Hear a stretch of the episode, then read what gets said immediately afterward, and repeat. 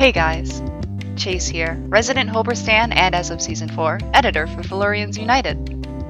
I hope you're having a good time out there. I'm here to let you know that the lovely Jasper and amazing Kath had to re record this particular episode because of a myriad of technical issues. We're not really sure what happened, but my money is on the fact that a group of people who shall remain nameless moved to the moon and it fucked up our files. It's definitely not good old fashioned human error or my fault at all. It's absolutely the moon moving. So thanks for listening, and enjoy Kath and Jasper's look into Season 4, Episode 2.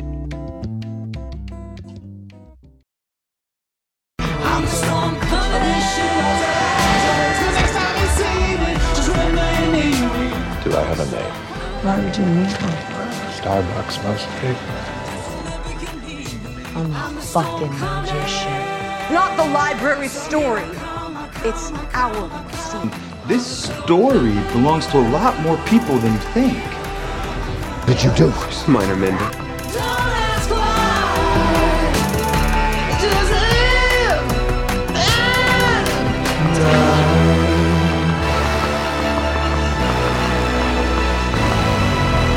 So hey Jasper, guess what? What?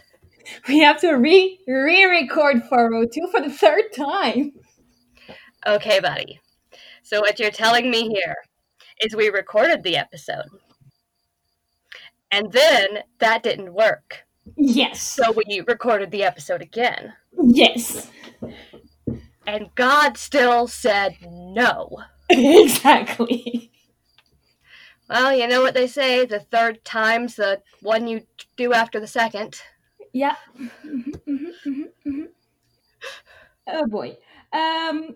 So as uh, we re re-record this episode, it was weird because we we were at 406 now and going back to 402 i was like all right they didn't do that and that and that and all right they don't have character development yet Personally, I was very excited when Kat said we had to re record this episode because I thought, oh boy, I get to talk about Marina again and no one can stop me. Legally, I can do this. Uh, but before we uh, we dive into the theme of pride, it's time for the story, and uh, you told me to do it. So I have been thinking, and all I could think was like pride related to LGBT, and I was trying to get out of this narrative because um, it's been done. And we all we we all gay here. Like We all gay, and and I- we're all proud we're all proud but also look, not of anything else in our lives. but there's also the, the I, I don't know i think that pride the, mo- the first thing you think is lgbt and i wanted to explore a bit more Kat, when you And- say any word, the first thing I think is LGBT. Uh, okay that's uh, but um, i'm gonna tell you the story of what's happening with my mom right now for a listener that have been listening a long time they know that my mom has been diagnosed with cancer And you let me sit here and make jokes. no it's it's okay it's, it, I, I find it funny so uh and her well it's funny her health has been not good but Hilarious. Best hilarious. Be- I find the best way to start off any joke is so my mom had cancer. but the thing is, um, she is at a point where she cannot walk more than 500 meter, which is around half a mile, without being tired. So, uh, so they bought her this kind of like mini scooter that she can ride around. It's a fucking electric wheelchair. Let's be real. Between you and I, this is an electric. I don't wheelchair. trust electric wheelchairs because I've been in one when the power went off and no one could help me. But the thing is, it doesn't look like a wheelchair. And when I told her, "Oh, it's a wheelchair," she's like, "No, it's not a wheelchair." and I was like, "Okay." like she had a like she takes pride in not being in a wheel in a wheelchair, and um, we called we called that the Formula One, which is like a you know Okay, this sounds like something my mom would have done too. Yeah, So that yeah. like like it, it's not a wheelchair it's not a wheelchair and uh it's it's anyway and uh, my dad was telling me that when they got it it took them forever to convince my mom to get it and when they got it like she didn't want to ride it around the neighborhood because uh, neighbors will see it so they went into this like uh, there's like a, a place where you can walk in the forest and it's paved. So they went there to try it first. Oh, I love But the that. funny thing is, they met our neighbor there. I mean, of course. I mean, of course, but it, it, it was this whole idea, and now, now now she's okay to take it when it's needed. So I, I I find this kind of pride fascinating. This kind of not it's not toxic because at the end, like when you understand that it's pride, you can deconstruct it with the person. And most of the time, they're like, okay, yeah, it's pride, I'm gonna do it. But they don't understand that at first. You And they're can so say defensive. my name. but I, I just I, I just I don't know. At the moment I, I thought of pride, it made me think of this story. I love that story though. I just I love that. I love the and there is also a, a sense of pride in accepting that something like being disabled. Yes. Like you think I'm too proud to accept it, but once you do, you're like, oh my god, it's the same thing as being gay. Move bitches, I'm disabled. Um, so before we uh, continue, let's do a 30 second recap. Oh shit, I forgot about those. it's gonna be fun. Um, I want to say, just as a warning, I didn't rewatch the episode. I just rewrote my notes. Thank God, me neither. So, guys, this episode will be a mess. All right, so uh, you're gonna start. I decided that you're gonna start the 30 second recap. Ready, go. Um, lost their memory. Marina teaches Penny how to travel and also drugs Fogg, and Fogg loses his memory and becomes Marina's dad, even though he was always Marina's dad in her head. Um, the God of War is really hot, and I'm really thirsty because I'm in quarantine, and Quentin kills a pig, and the fish gives Margo a lizard box. And Finn's great and has a crown. Yeah, I mean that's less than 30 seconds, but yeah. So Margo is now in uh in Fillory and and she's she brought to to Finn. Finn is like that's not Margo, but I'm gonna follow her and they find that Bacchus, not Bacchus. And um, meanwhile, Julia is like, yo, I'm I'm trying to save the world, but I don't know because I'm Julia. And she managed to break the curse. And uh uh yeah yeah yeah. Brian is not Brian anymore at the end, and uh, Marina is uh, just weird. And I love that. Marina is weird, and I love Fogg. I said Todd. Oh, wow. Okay. Um. So this ep- so from now on, um, Valorians will be hosted by just me. I love Todd in this episode. I, I have a lot of Todd feeling in this episode. I do love Todd though. Um, I, I feel that we should have the whole Marina and Fogg and at the end. Let's yeah, do the that's like. actually when I was rewriting my notes, I put them at the end. Um, we're gonna do. Let's do the the one that we didn't talk about in the thirty second recap, which is Alice Santa. So, uh, just a quick reminder: Alice is still in the library, and um, she, this, she's talking to Santa Claus, and, And she's like, another "Are another reminder, um, we didn't leave out Alice because we don't like her. I love Alice. I also forgot Julia, and I cosplay Julia all the time. So don't get mad at me. and also Alice has literally two, three scenes that. Yeah. Yeah. also, I it's- it's not always think every time I envision Alice, I envision her with bangs. okay. Um. So, uh, Alice say, "Are you Santa?"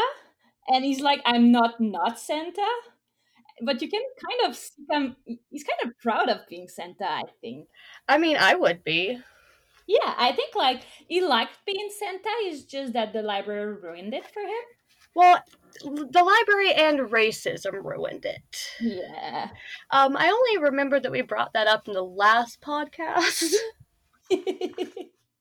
but I, I and al- also like uh, they, they talk about magic and for the first time we see alice let her guard down when she talks about um magic which is the total contrary of what we see her do in season three it's even the co- okay. Let's let's go back to season one, Alice.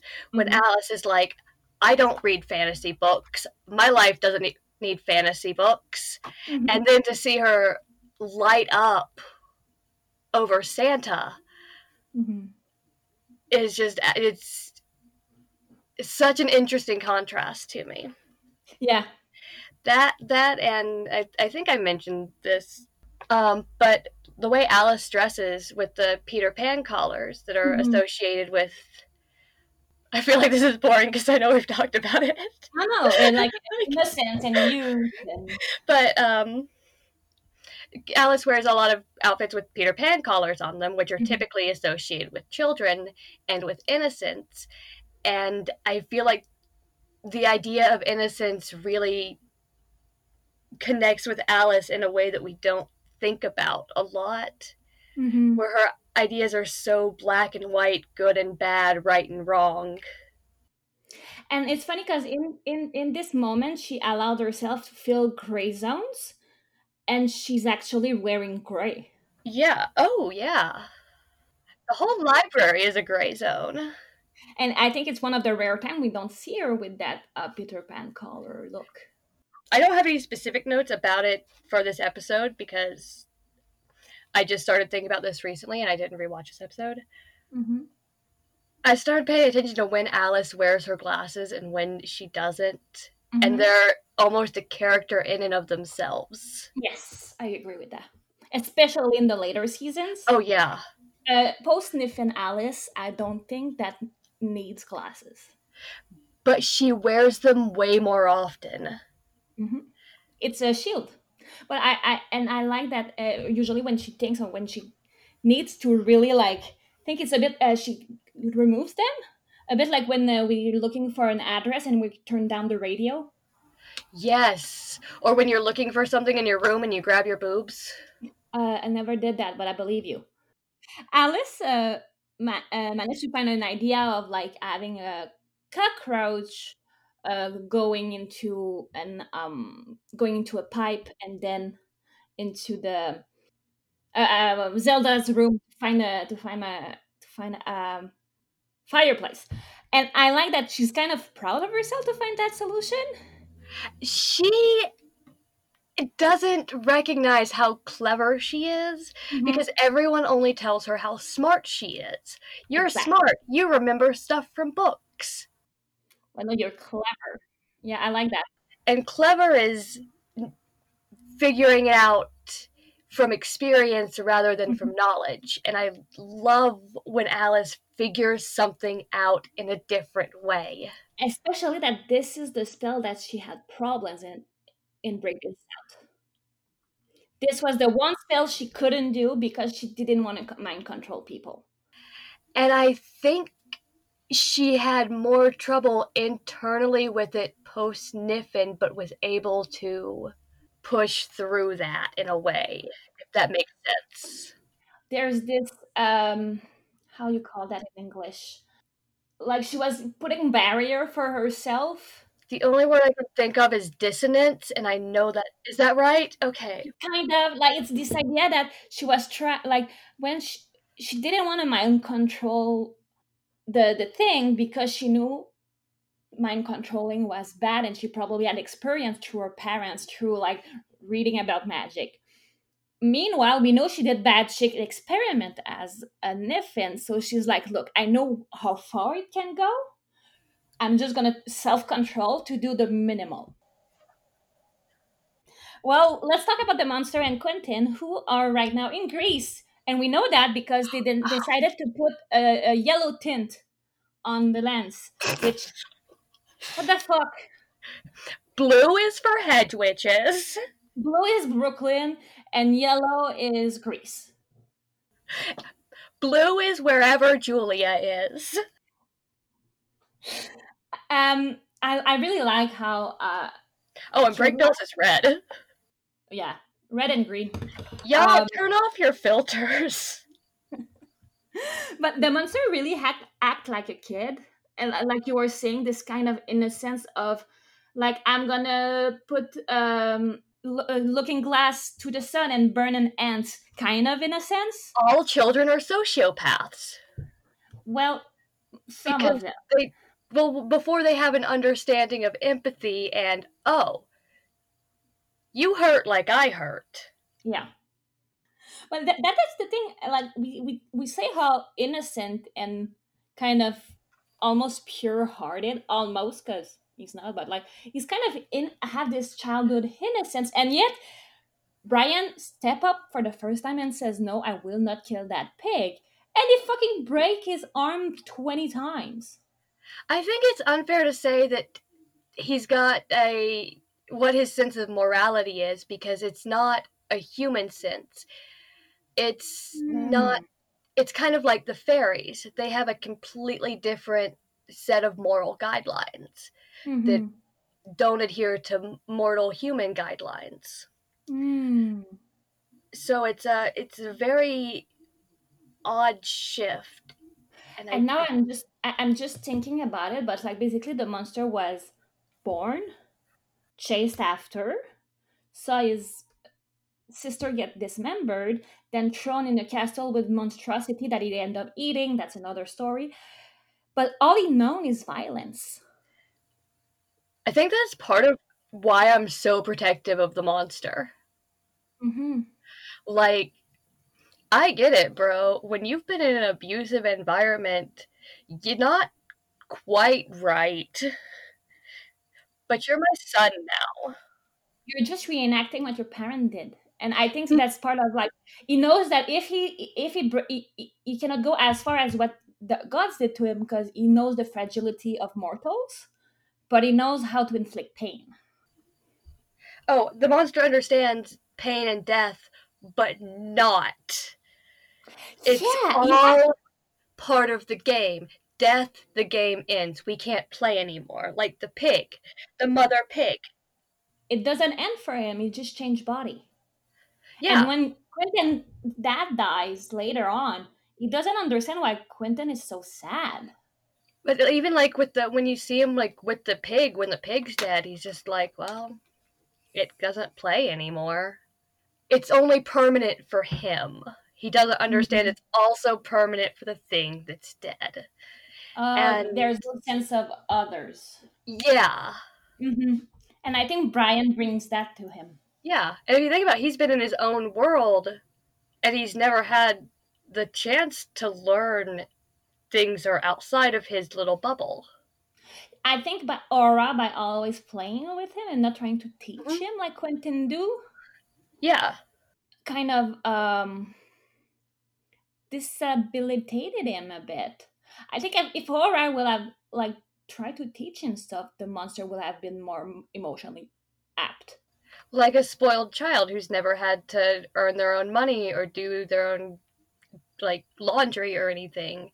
I think Mhm. about laundry because I went to boarding school with a bunch of rich kids who had maids and shit. And they were so fucking confused by laundry. But the thing is, some of them were so sweet about it and they're like, I don't know how to do this. I'm so stupid, please help me. And that also reminds me of the monster a little bit. Mm-hmm. But uh, just fun fact about the the pig. Uh, there's a moment when uh, the monster hold him and kiss his nose. That was a blooper. That's adorable.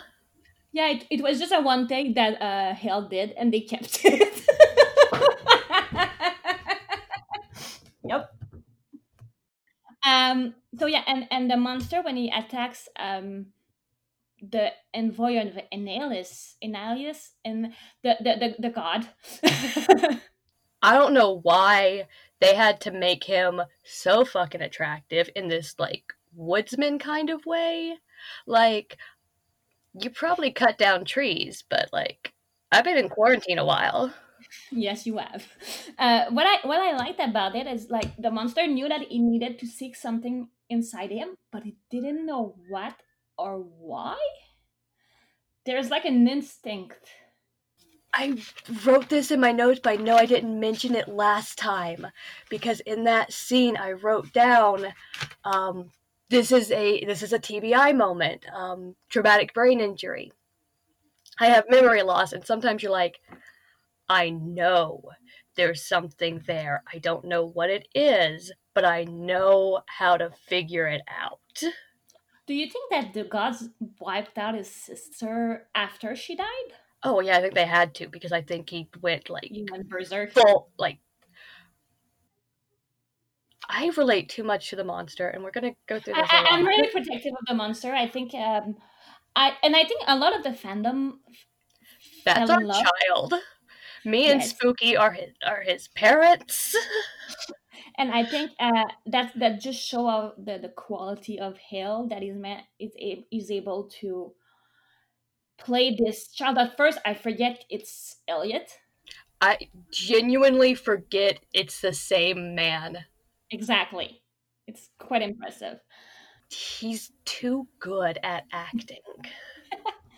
Um, the uh, the last thing I had about them is um, when Julia break the spell, Q comes back to himself, and the first thing he does is see Eliot. I'm gonna put quotation marker. Eliot's body covered in blood. The first thing he does is about to do a the, the push spell to like defend Eliot, and it, it the monster has to stop him. But like that's Quentin's first instinct.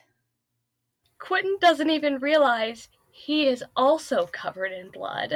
Nope. He's like, I'm seeing Eliot in blood. I'm gonna protect that ass. Sometimes you gotta protect yourself, baby.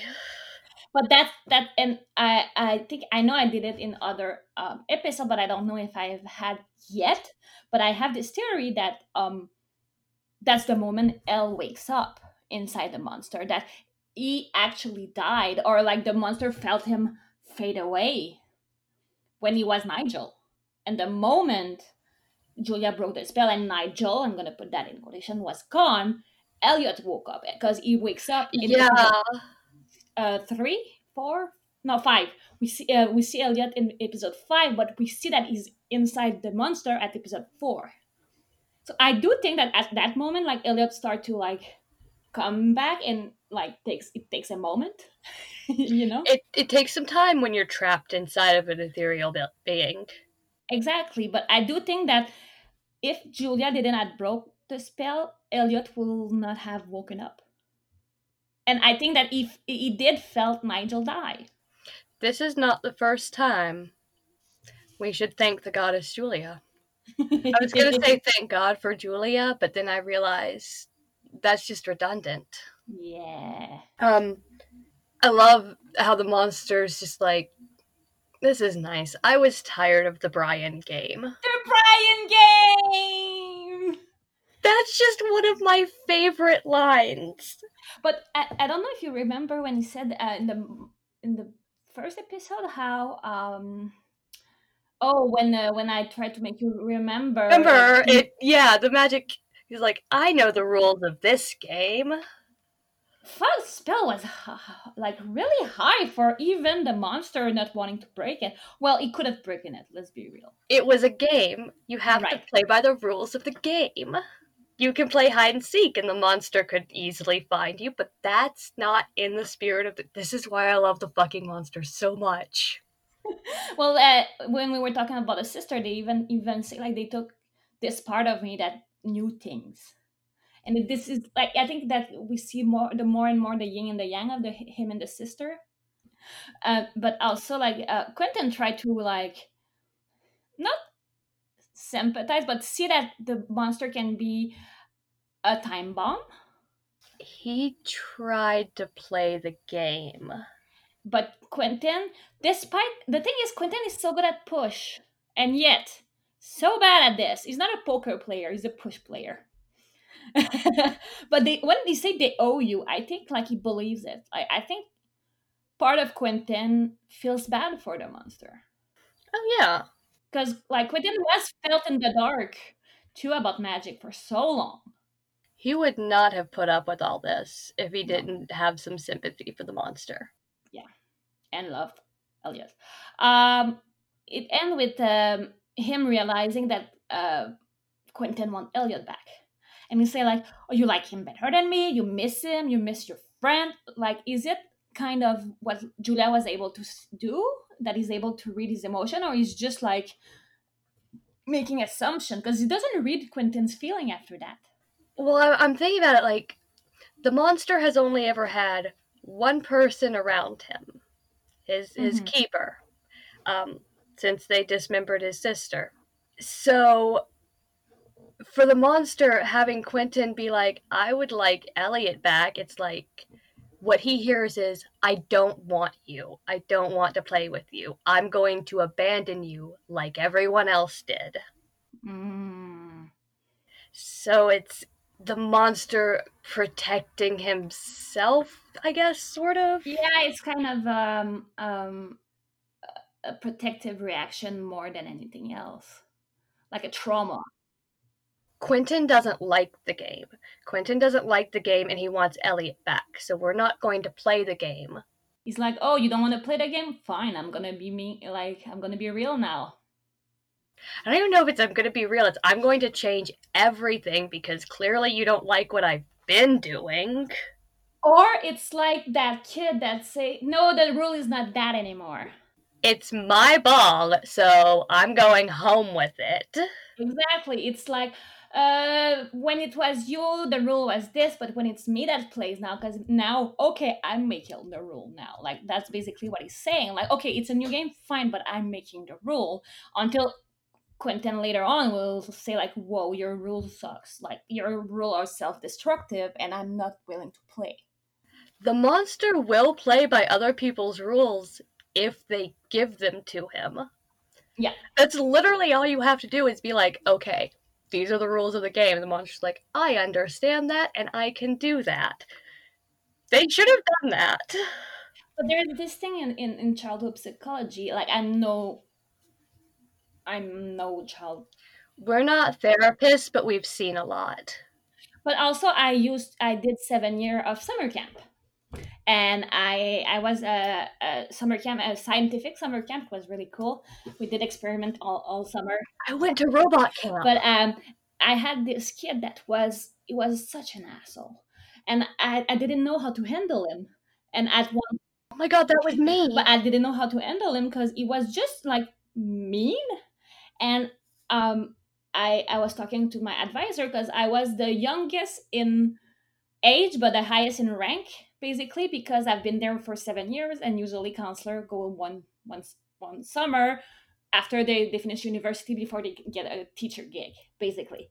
So I was the like the super you did neither of those. know exactly. I was a supervisor, but I so I was the one to have to manage him, but I didn't know what to do because I didn't have the background of psych like of university classes telling you what to do with. So uh, my my my boss told me usually those kids need to feel needed. So what I did is I put him in the like it was three age group, and I put him in the lowest age group, and I said you're gonna be my assistant. When the kids need help, they won't be come to me; they come to you. And he became the best kid I've ever had in seven years. The most helpful, the most kind. It was cleaning. it was helping tying shoes. It just needed to feel needed, and I think that's what's happening with the monster. But the thing is, Margo has the same th- this kind of same need, and that's why she always clash with the monster. It come with from absent parents. Yeah, I was about to say, but I, I, I didn't, I didn't want to like expose my daddy issues. No, but you think about it, like in um later on in this this this season, we heard that Margo basically her dad hated that she became a grown up and kind of let her down. But her dad was love through gifts. yeah, but also it's the idea that her dad created her. She wasn't what he thought, so he abandoned her. Hmm, does that make you feel like the monster? And that is why Margo and the monster cannot, uh, uh, are not together the whole season. Margo cannot look at the monster without seeing herself. To quote the bard, so what if I'm the monster? Yep. Well, it's also uh, what he's, he's gonna say next episode to um, Bacchus. Why are you the god and I'm the monster? God and I'm the monster. You know, like Mm. ah, so much feelings. Let's go to another place. well, let's go to Fillory. So that way we're gonna end with the marina. so uh, it starts with uh, Janet, who had just been uh, sent to Fillory against her, her, her will, and she end up uh, tra- drinking water and getting taken by Lord Fresh. I love how Fillory just decides when like anything happens. But it's I like that it's a bit like what happened to the Chatwin where they were doing something, they open a door, and bam, Fillory. And I think that It's the opposite of what happened to Martin Chatwin. oh my god, it's the opposite of what happened to Martin Chatwin. Yep. Did I just accidentally say something insightful again? But I like also like uh, Janet's first reaction is to take her heel to protect herself. And I like this idea that femininity can be a weapon.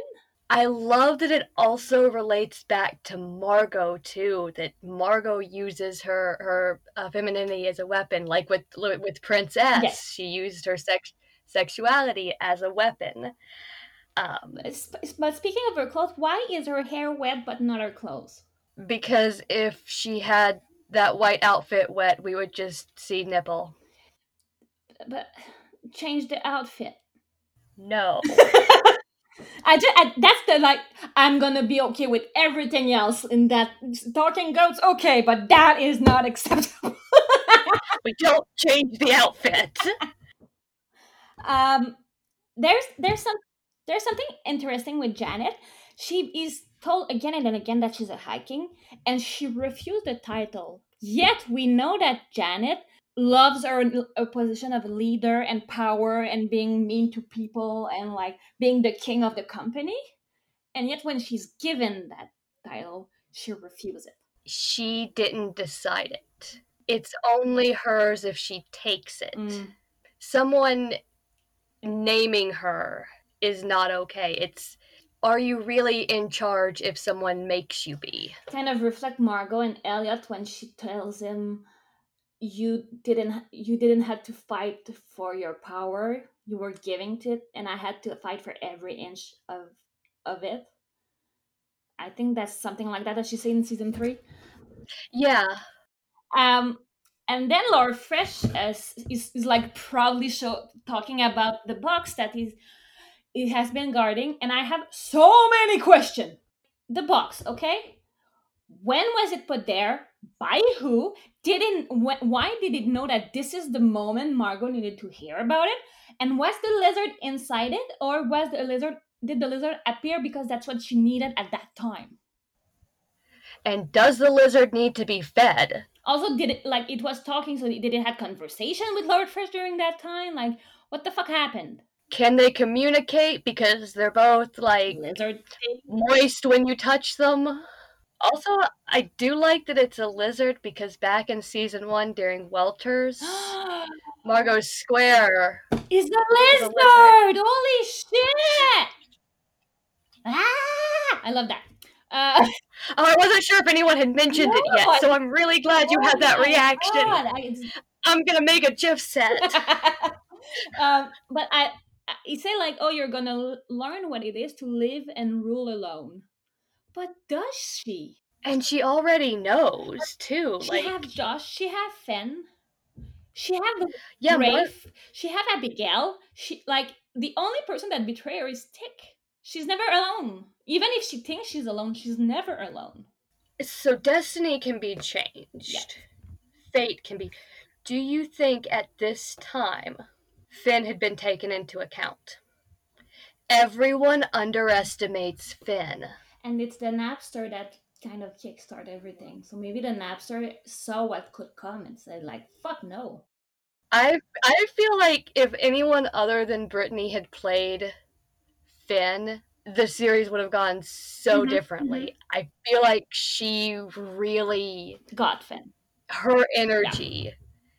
is the same. Well, speaking of her, the first time we see her in this season is her losing her temper.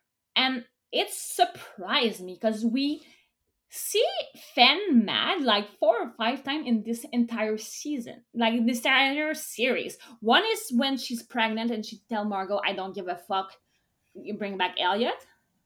The second is saying, I don't give a fuck, I'm, I'm done giving my baby to the fairies then and after that is like uh find the the riddle yourself you've been mean to me in season five The other one, there was one other one that I remember.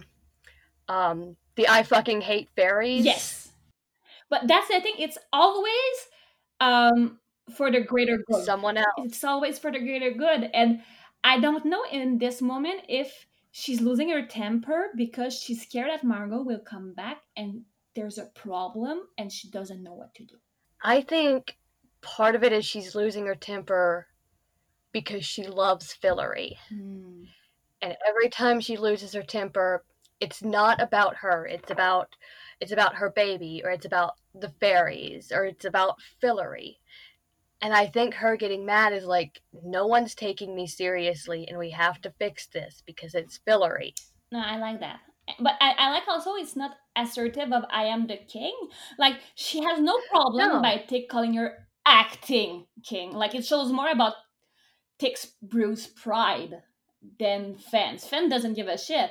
But what's important for her is that right now she has a power that was never given to any other Fillorian in history. Fen doesn't need power.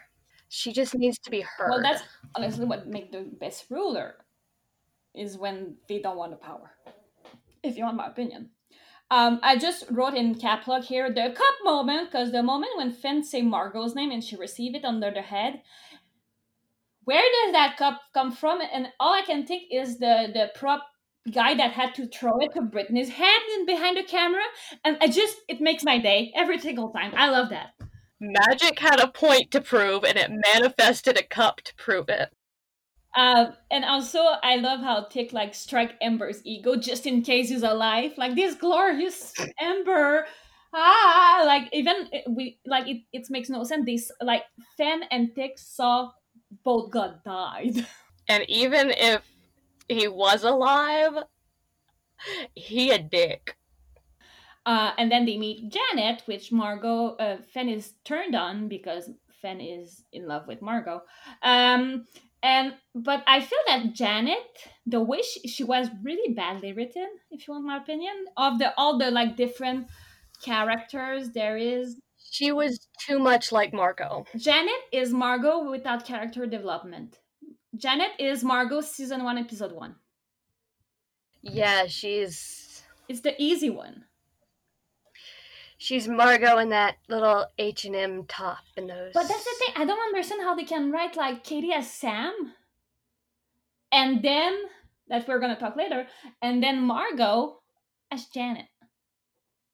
They just said, "Oh, we're gonna make color Janet because it's a good callback for the book," but we're not giving her anything else to play with. Thank God, like Summer found something subtle to play with, but there was not a lot.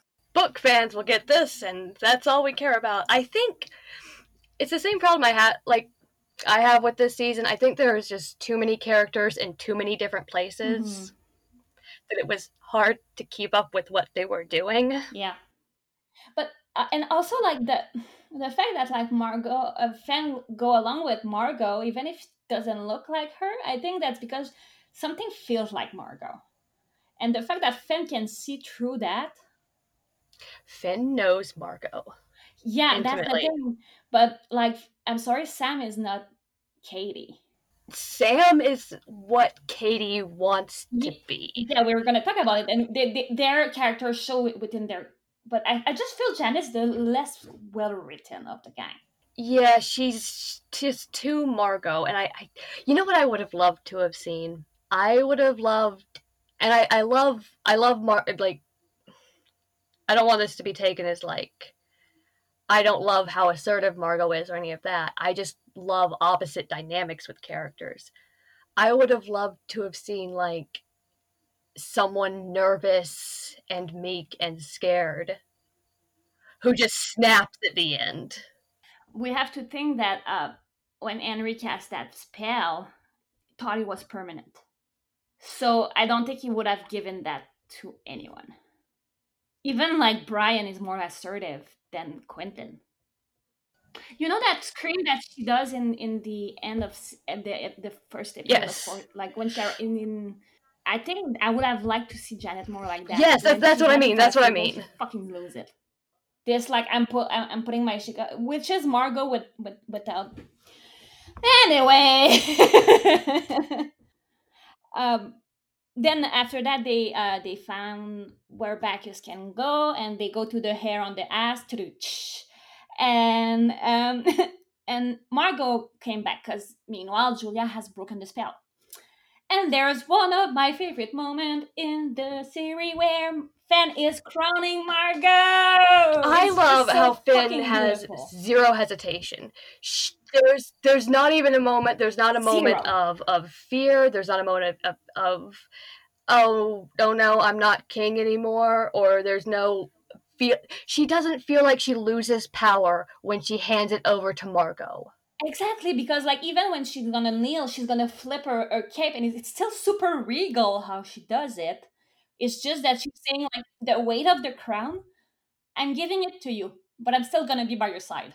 It it speaks of volumes to how Margo has treated and interacted with Fen. That Fen feels like, even though Margo is High King, they're equals. You're right, and it's not. Um, Margo is not known to be good. With No. Margo has no female friends. Remember when she tried to be friends with Alice? And Alice Alice is like, "Oh no, you're you're you're a mean girl. You are you are going to read my diary and fuck my boyfriend." I don't know if you saw uh, that um, Olivia said that she wished there was more uh, Margo and Alice dynamic. We all wish that. Yeah. Shout out to the Malice shippers. but um i also love like everyone will uh the moment Fen kneels everyone kneels like they understand this moment of like oh wow and also i love how it's a woman crowning a woman it's a Fillorian that fought it's a Foo Fighter crowning a, a herder it's some um, it's someone that was elected by the Fillorian that is crowning And I was just talking about this the other day. I am so tired of in media women being pitted against women. You know, women like getting jealous of other women. well that's the thing like i love how like the magician can be so feminist in doing those things and then they try to be feminist by having margo saying like oh, ovary up That pissed me off so much. we're gonna go into that when it happens because i think it's false femi- feminism Also, like every time Margo's like, "Grow a pussy," I'm like, this expression was never funny so what when they don't try to make Mar that's that's the thing. At some point, Margot turned into a caricature of herself. i think she's trying she knows that she's progressive and now she's trying to be progressive in in the later like we're gonna see her evolve in this like caricature of herself as you say. And i say i think it's important it's interesting if we just keep an eye on how much aware she is of her importance and her her action and feminism. And who she says these things to. too exactly. Um, anyway, someone needs to have a talk with Margo about what's transphobic to say. It's, we're not saying you're transphobic, we're saying sometimes people accidentally say things that aren't okay. It's not an attack against you that we're pointing this out. No, it's just I I just think that the moment where, where Fen crowned Margo is one of the most feminist moments in this Yes. television history. You know, and and it's it should be more highlighted that Margo saying oh, ovary up. It's when they're not trying. And that's I feel like that's a good lesson. Sometimes your best work comes from when you're just being true to the story and not trying to make a social point. Yep. And and I think what's beautiful, so it's Margo like will bend to Fen to get the crown, but when she gets up, she's hiking Margo. Like you see her posture and like all the regal that Janet didn't have. She has it, and she just turn and say, "What's up, Bacchus?" you know? And Margo didn't bow or anything when Eliot crowned her. Like Nope. She bowed, and I think her bowing to Fen, this humility of bowing to Fen. She didn't have to. I think it's also, and this might sound really bad, and if it's if it sounds bad and stupid, we can cut it out. But I think it's also she respects Fen more than she respected Eliot in the second season. To be fair, Eliot had almost just, gotten them killed because he ate like psychedelic ca- carrots. I also think she understands more the meaning of getting that crown. In season two, it was, ha, it's funny, I'm gonna be High Queen. I'm like a storybook character. exactly. And now she's like, okay, I know what it like. I learned what it is to be a, a ruler and a Fillorian who fought to have Fillorian on the throne is giving me that back the power without hesitation.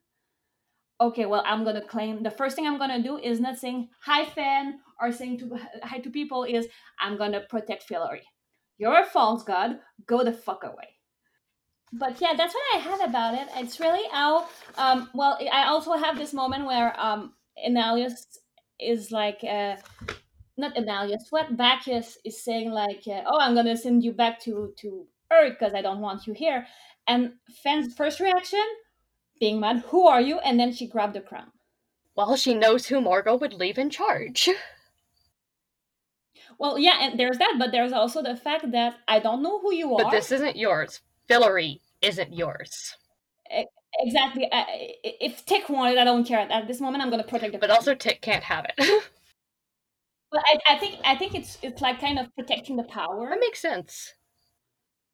like because basi- uh, basically Bacchus created this vacuum of power, and that's where tyranny comes from Look. historically. Bacchus just wants to have. He's here for a good time. And you're killing the vibe. Well, Bacchus is is afraid, and I think it's his pride into. Is it, I think his pride turned into arrogance, and if this is arrogance that's gonna get him killed in the next episode. All right, well, we are at the moment that Jasper uh, has been boiling over, which is talking about Are we or are we at Julia? Well, Marina, Julia, Henry, what's happening on Earth? Let's put it as one.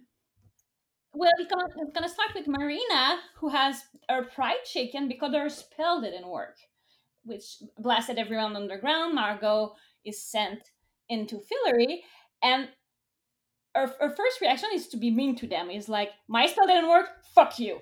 And then, but to add insult to injury, she gets a call from Henry and then um, she tells um, she tells uh, the others to go in the kitchen while she she play with Penny, and she tells uh, and she her pride wasn't just hurt because the spell didn't work. It was Henry's spell. And yeah, and she couldn't break. It was it was an insult. It was felt like him directly insulting her abilities because he didn't. She had to teach herself everything that he should have taught her. yeah, and um, then she say like, "Oh, go go elsewhere that way," uh, and Josh say something like, "Oh, uh, uh, oh, she's scary," and and uh, Kady Sam says she's not the one with the Glock. which like call, cause of the false confidence from Muggle have with their weapon, but also like that weapon will save their ass later on. So you know. but also like um whatever um Marina tells them or like the, the spell is stupid and whatever, this is a really, really good spell. This is one of the most Oh, yeah. intricate spell we see the whole show. Fogg, we don't see Fogg do magic often. But when he does, see, I'm thinking about Fogg gets all of his suits custom That tailored. we're gonna talk later, yeah. I have a lot of them. Um, and I believe, if I'm remembering correctly, in the book, Eliot stayed at, at Brakebills Yes. over the summer, and he was like one of the only students who Mhm. did. So, Fogg and him had this kind of almost weird father son relationship in a way. And looking at the way Fogg does his magic and his suit and all of that, it's very similar to Eliot in that he is dramatic, serious, and intricate Mhm. about it. Yeah. Well, speaking of, um, uh, uh, goes to a like basically they go to fill uh, to fill it to Brakebills, and Marina uh, casts a spell on Todd who fall asleep, and then Henry will judge him for being drunk. Like who the fuck? Todd, are you drunk? Who are you?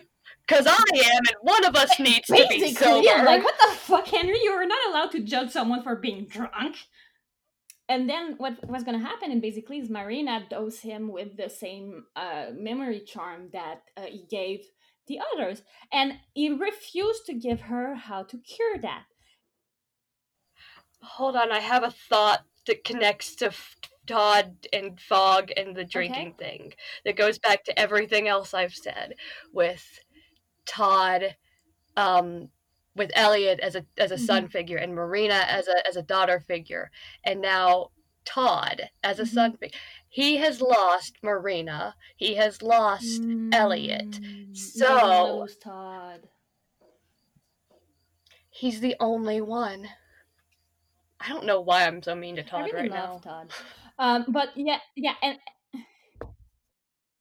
Henry will uh will get stabbed and then get um the the the personality changing serum that he gave to the others, and he refused to give Marina the antidote. And at first, I was like, "Is it out of pride of out of anger?" But I think in the last episode we recorded, the second recording, not the first one, we had come up with the idea that he's doing it to, to still save them, to still protect them.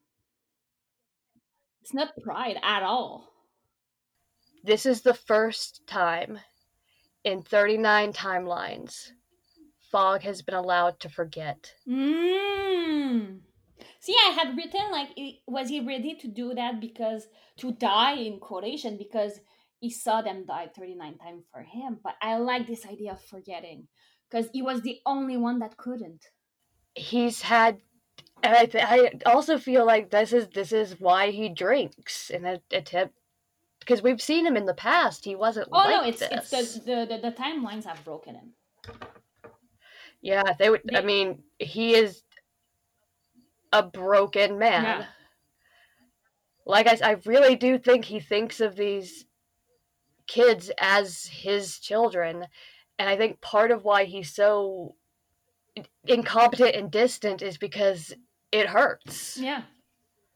Well, uh, that that uh, we're gonna look into that later, but um, we're at that point where Henry knows, oh, I'm gonna lose my memory within X hours, so he tells Todd to follow him because he want to take his last moment.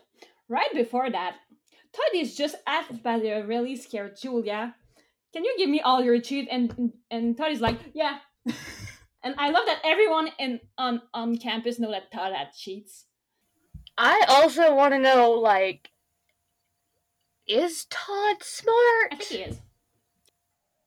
I think Todd might actually be a fucking genius and magical prodigy because everyone comes to him for cheats and all this shit. And if he would stop stop trying to be Eliot. Eliot is a bad I'm gonna. person I'm, to I, emulate. I have a theory about Todd later on that, but I agree that Todd is seen as a buffoon when he's not.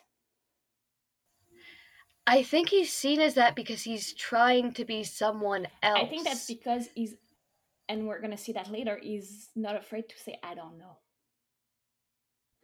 Um. So basically, we follow Todd, uh, Todd and Henry doing Henry's last moment, and Henry has like no pride in keeping it secret because they won't be his anymore. Uh, Henry was raised by, by his grandma, which explained so fucking much about him because first there's this love of being well put and well dressed, and I feel grandmas are like that. and there's also this kind of stern love to the gang, how he hates them and will smack them, but it's always all of love. That will come from an older generation loving you, you know? And it was probably raised in poverty and segregation. So this idea of him being a teen, there's this like he always prided himself and we learn even in season five that he never saw himself as a dean. And it's basically Penny that brings him to be a dean. Which whew timey wimey. Oh, what do you speaking as a as someone of, of mixed race, you're right. There is, and it goes back to like how you're saying he's well put together.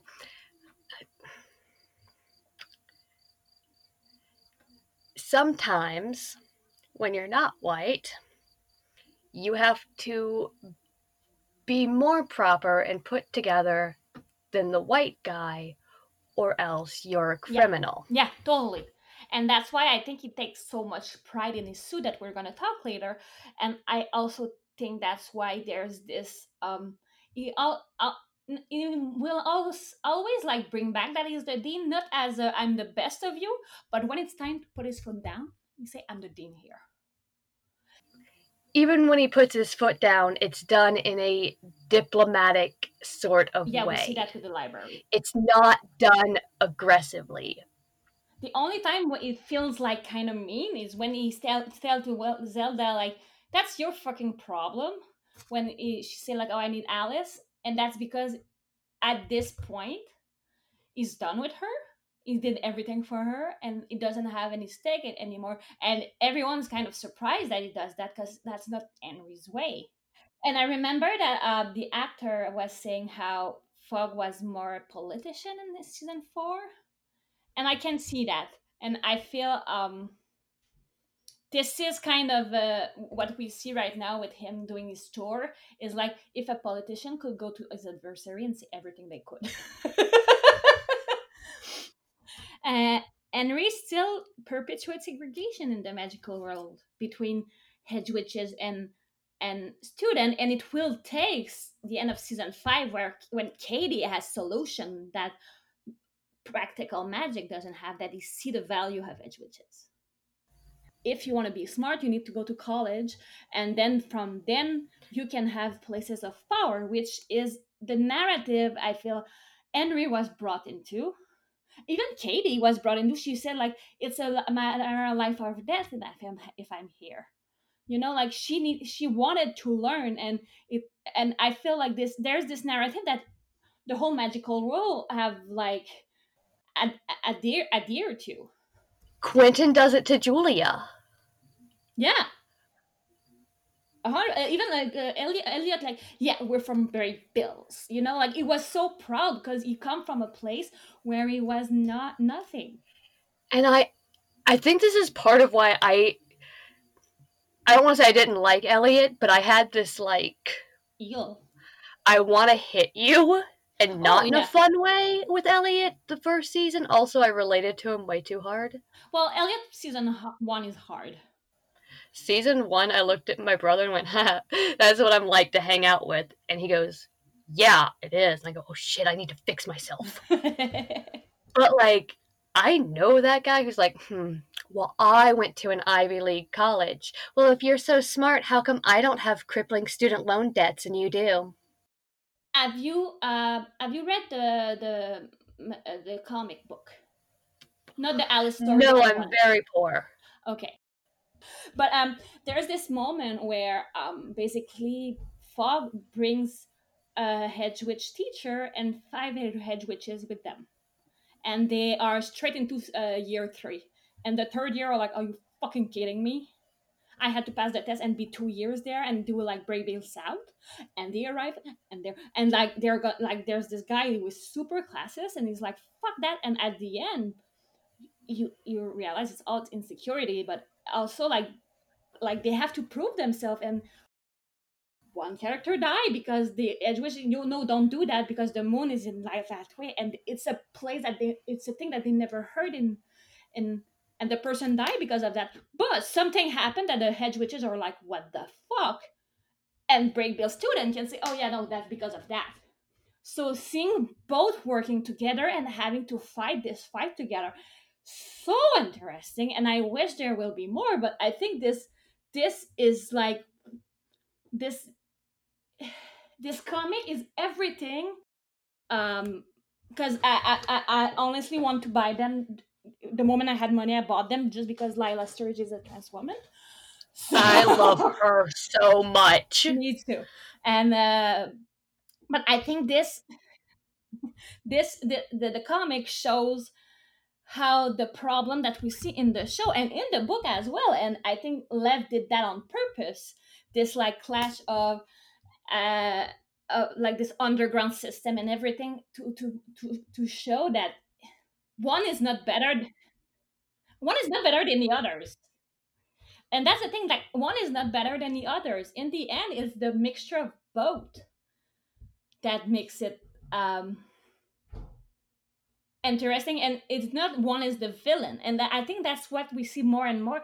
I think season one and season two oh the hedge witches are but more and more where uh, kady is uh, plunging into being the top hedge witch and uh, we see like marina just back the fuck up honest, honestly and let the hedge witch be. We see what the real edge witch is and not what marina wants the edge witch to be I think also too the reason Marina wants them to be this way is it's like people will not take you seriously.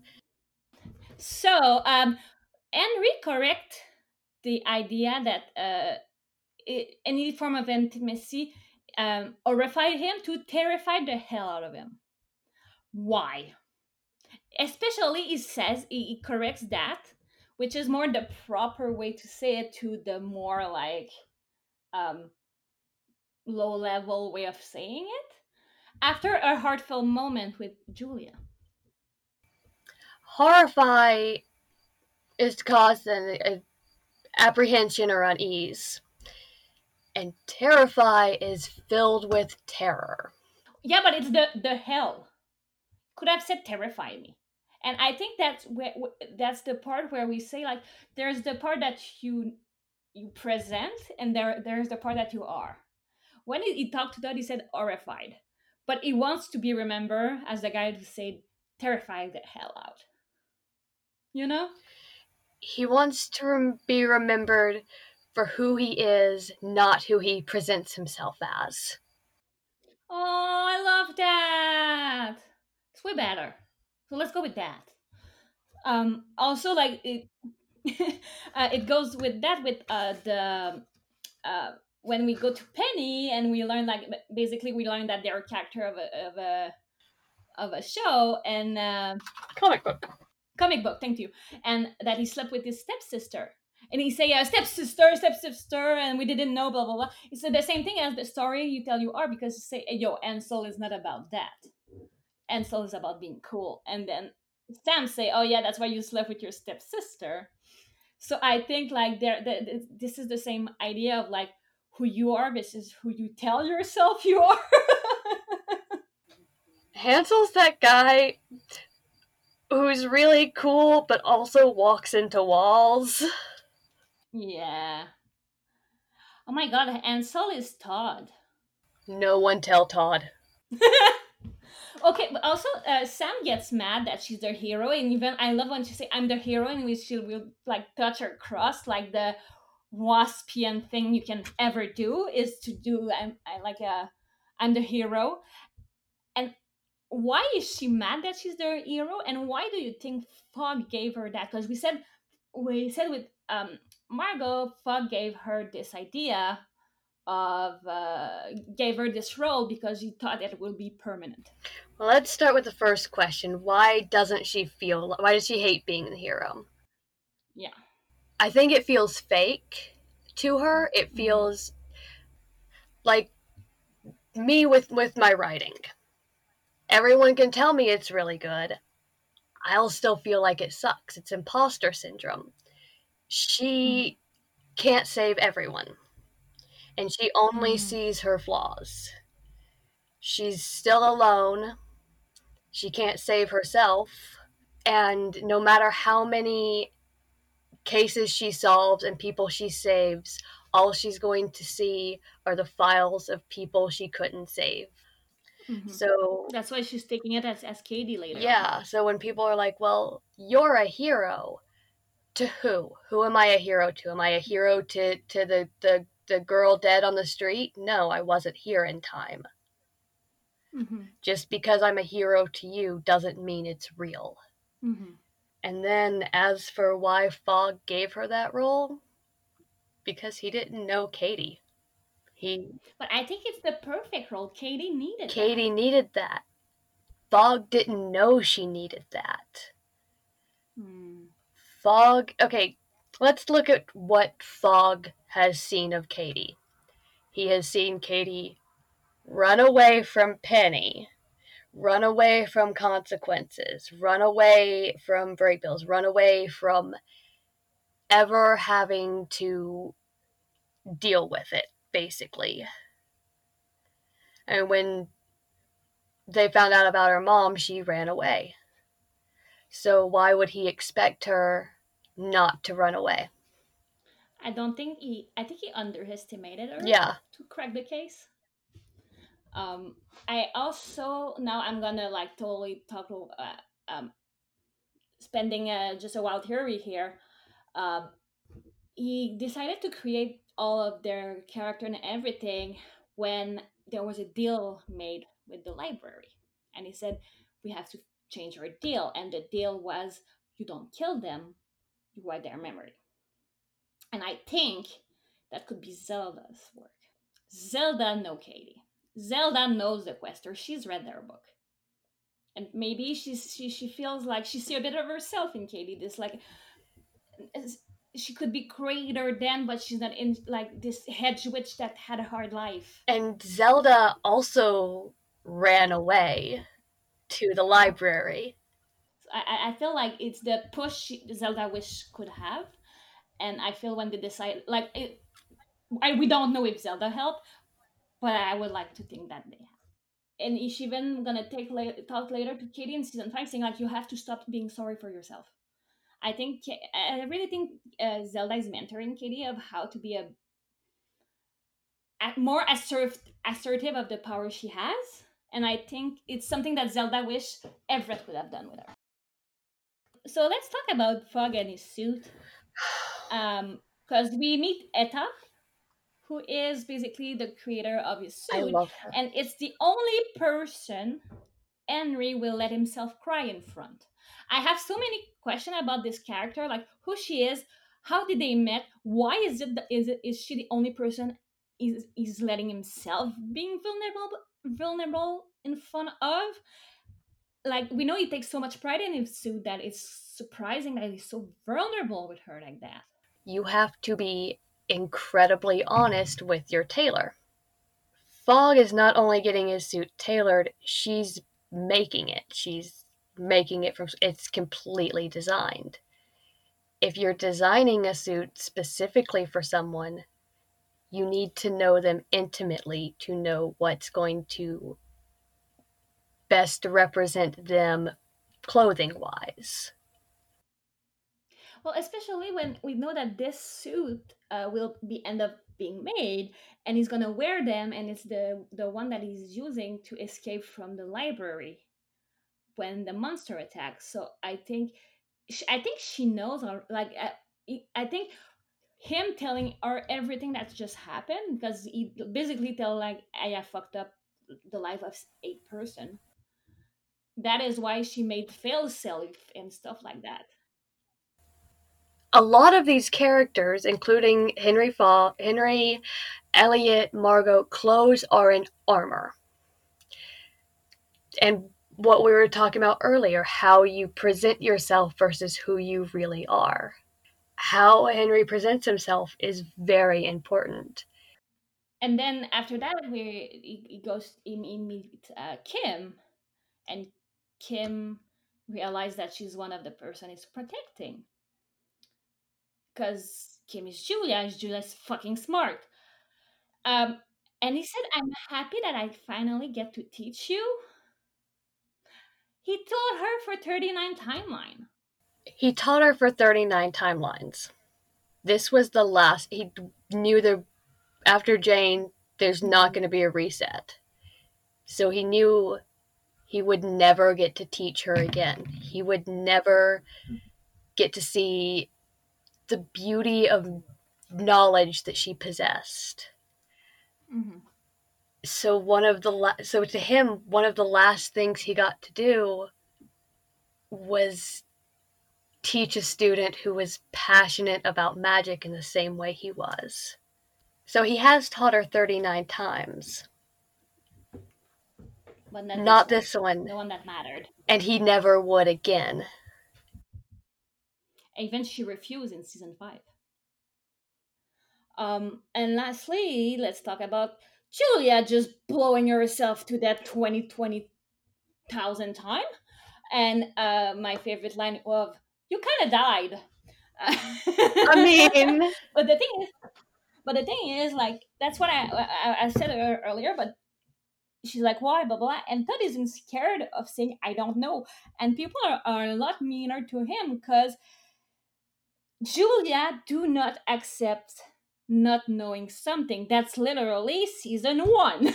Julia. look, if she knows there's something she doesn't know, she'll know.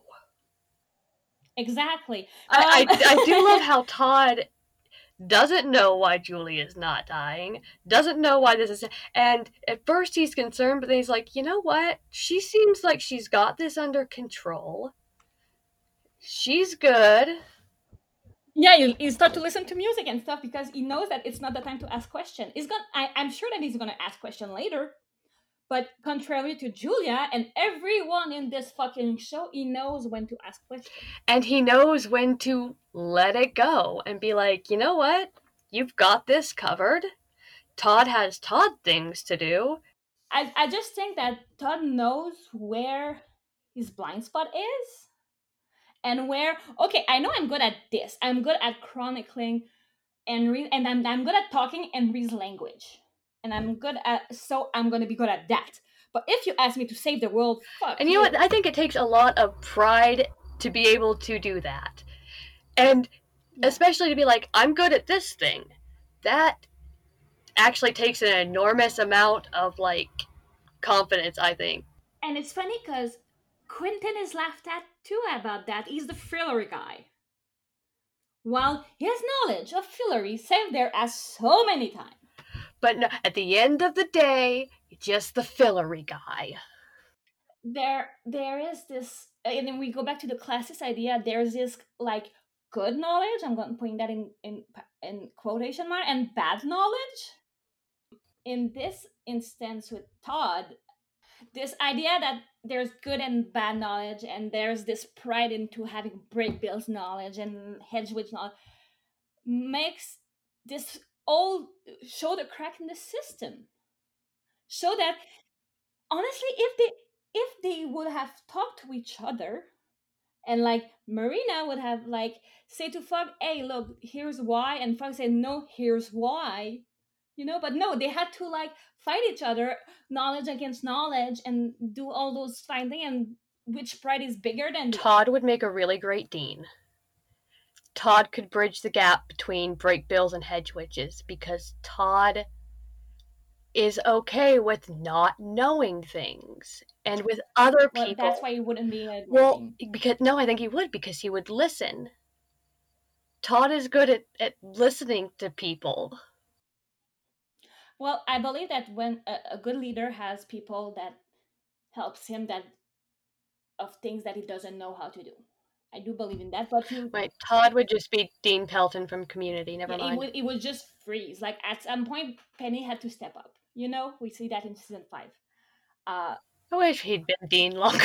uh, but and and we see like oh, we didn't acknowledge how much shit uh he had to do. You know, um, but yeah, I, I just I, I think that pride, as much as pride will make Henry do, do this amazing thing of I'm, I'd rather be homeless than tell a secret. It always also make this world that they live in so much more complex. I mean, Julia literally dies several uh, dozen, hundred times because because she cannot ask anyone else what the fuck it is. So she does the one thing she knows. I'm gonna blow myself up until I override it, because that's Julia. but she does take Todd with her. And I think I think Todd was the only one who wasn't judgmental of her for not knowing for not things. magic. Yeah, Todd's like, you know, shit happens sometimes. Sometimes you get whiskey dick. It's okay. Yeah, I, I, I, like that how he was probably the only one in Brakebills that didn't care that she was magicless, and that and that's why Yeah. she went to him when she needed help. Yeah, like I, like I said, he didn't he didn't judge her. He's like, I can't, you can't do magic. I can't tie my shoes. Like we all learn different things. Is cool. Have a drink. We did it. Is that the episode? Yep. I'm gonna tell. I'm gonna tell. Uh, oh, let's just do a vase and a flower. Well, let's not do Lectio. Let's not do Lectio Divina. Okay. Because Okay with that. it's a lot and you need to leave. So, this This is a very special Yeah. episode. uh, and Jasper need to go see their doctor. So, Yes. um, uh, vase and the flower, which is an expression my grandma was saying, saying you don't give the vase and the flower at the same time. You don't give a backhanded compliment such as, "I thought you're smart for uh, a Todd." Anyway, who's your vase, which is uh, the bad thing, the thumbs down, and who's your flower, is which is the thumb up. Let's let's start with the vase. That way we'll end up on a good thing. My vase is going to Hansel for fucking his stepsister. Yeah, that's fair. Yeah. Don't do that. Um, my vase will go to Marina. She went too far. Oh, Jasper hates me right now. But I think she went too far. I understand why she did what she did. And the fact that she didn't expect uh, um, Fogg to call her bluff is not knowing Fogg enough. I also think there was n- only Henry Fogg could undo this. So the only way to undo this is through Henry Fogg. Yeah, and I, I just This is a last ditch Yeah. Hail Mary. I, I, I I don't know. I, I think we've seen more subtle things from Marina. I'm, I'm not proud of her in that. We just need to have a f- full episode where we talk about Marina. Oh, we will. At the end of season five, we are gonna analyze every single character. um, and your and your flower. My flower goes to. I was gonna say Marina for honestly, like, doing everything possible to try to undo this spell, but no. My flower goes to Santa because Santa is the one person who has finally gotten through to Alice, who has Mm. finally spoken to, who has believed in her, who has seen past her flaws. I love that in this show we can give flower to Santa Claus. Um, I'm gonna give my flower to Kady because it's hard sometimes to say this is too good to be true. I'm too perfect. This is disgusting. I I- like I like that because it's not a it's not something we hear. And I, I know like there are books and characters that I cannot tolerate because they're too perfect. Sam sees the flaws of the system. I want to give a second flower to Fen. Oh yeah, the crown, oh, Fen, I love you. This episode Fen gets a bouquet. is two hours. and we talked about nothing. Yeah, and there's no Lectio Divina, so you know, I'm sorry, Chase. This was a mess of an episode, but hey, third time's a charm. Yeah, the third time is the time after the second. There you go. Okay, goodbye, guys. Bye, guys. Love you.